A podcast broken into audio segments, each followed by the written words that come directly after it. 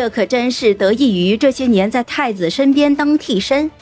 虽然那时我的表演很单一，只是演睡觉罢了，但是总归也算是一种磨练吧。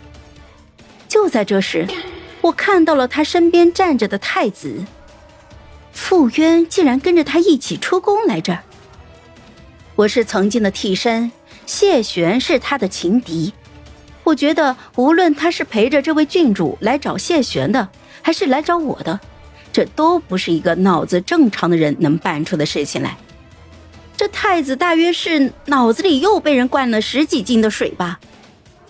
我与傅渊对视了一眼，意味深长的下了一个礼。太子殿下，傅渊看着我，欲言又止了半天。最后，居然扯动唇角，对着我唤了一声：“阿瑶。”我微微一怔，颇有一些不可置信，但很快的我便反应了过来，转头就看向了青瑶郡主：“你，你告诉他了？”郡主勾了勾嘴角，她顶着原本属于我的那张脸，露出了一抹看似纯真无邪的笑：“哼，太子哥哥对我这么好。”我怎么忍心瞒他呢？倒是你呀，你跟着太子哥哥身侧这么久了，眼看着太子哥哥对你动情至深，却一直都不告诉他真相。沈姑娘，你这心肠可真够硬呢。三言两语之间，他的甩锅技术倒是炉火纯青啊。是了，其实我知道，太子的白月光就是我。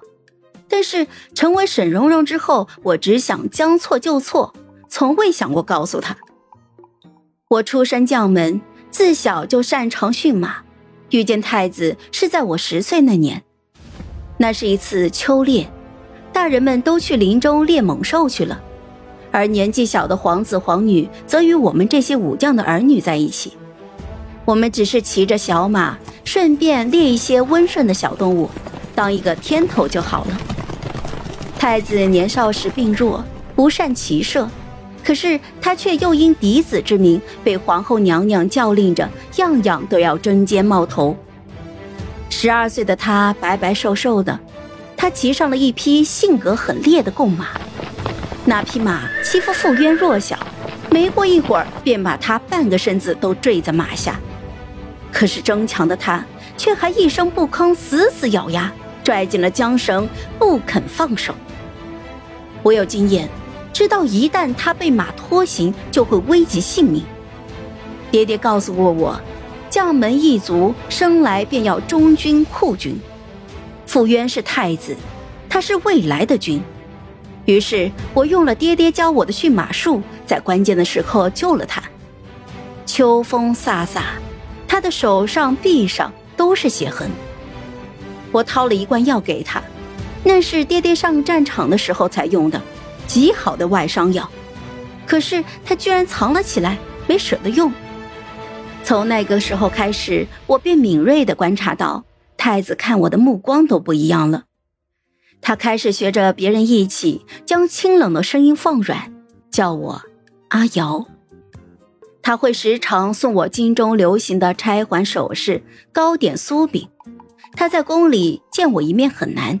可是每次我进宫里玩，总能撞见他。他看见我时，总是带着期待，眼里有光，像是在看月亮一般。阿瑶，你长大以后想当太子妃吗？他曾经这样问过我。那时的太子站在高高的城楼上，背后是瑰丽的宫墙和遥远的落日。他看起来总是很孤单，仿佛有背不完的书。学不完的东西。好了，本集故事就说到这儿。有什么想对我们说的，欢迎在下方留言。那我们下期见。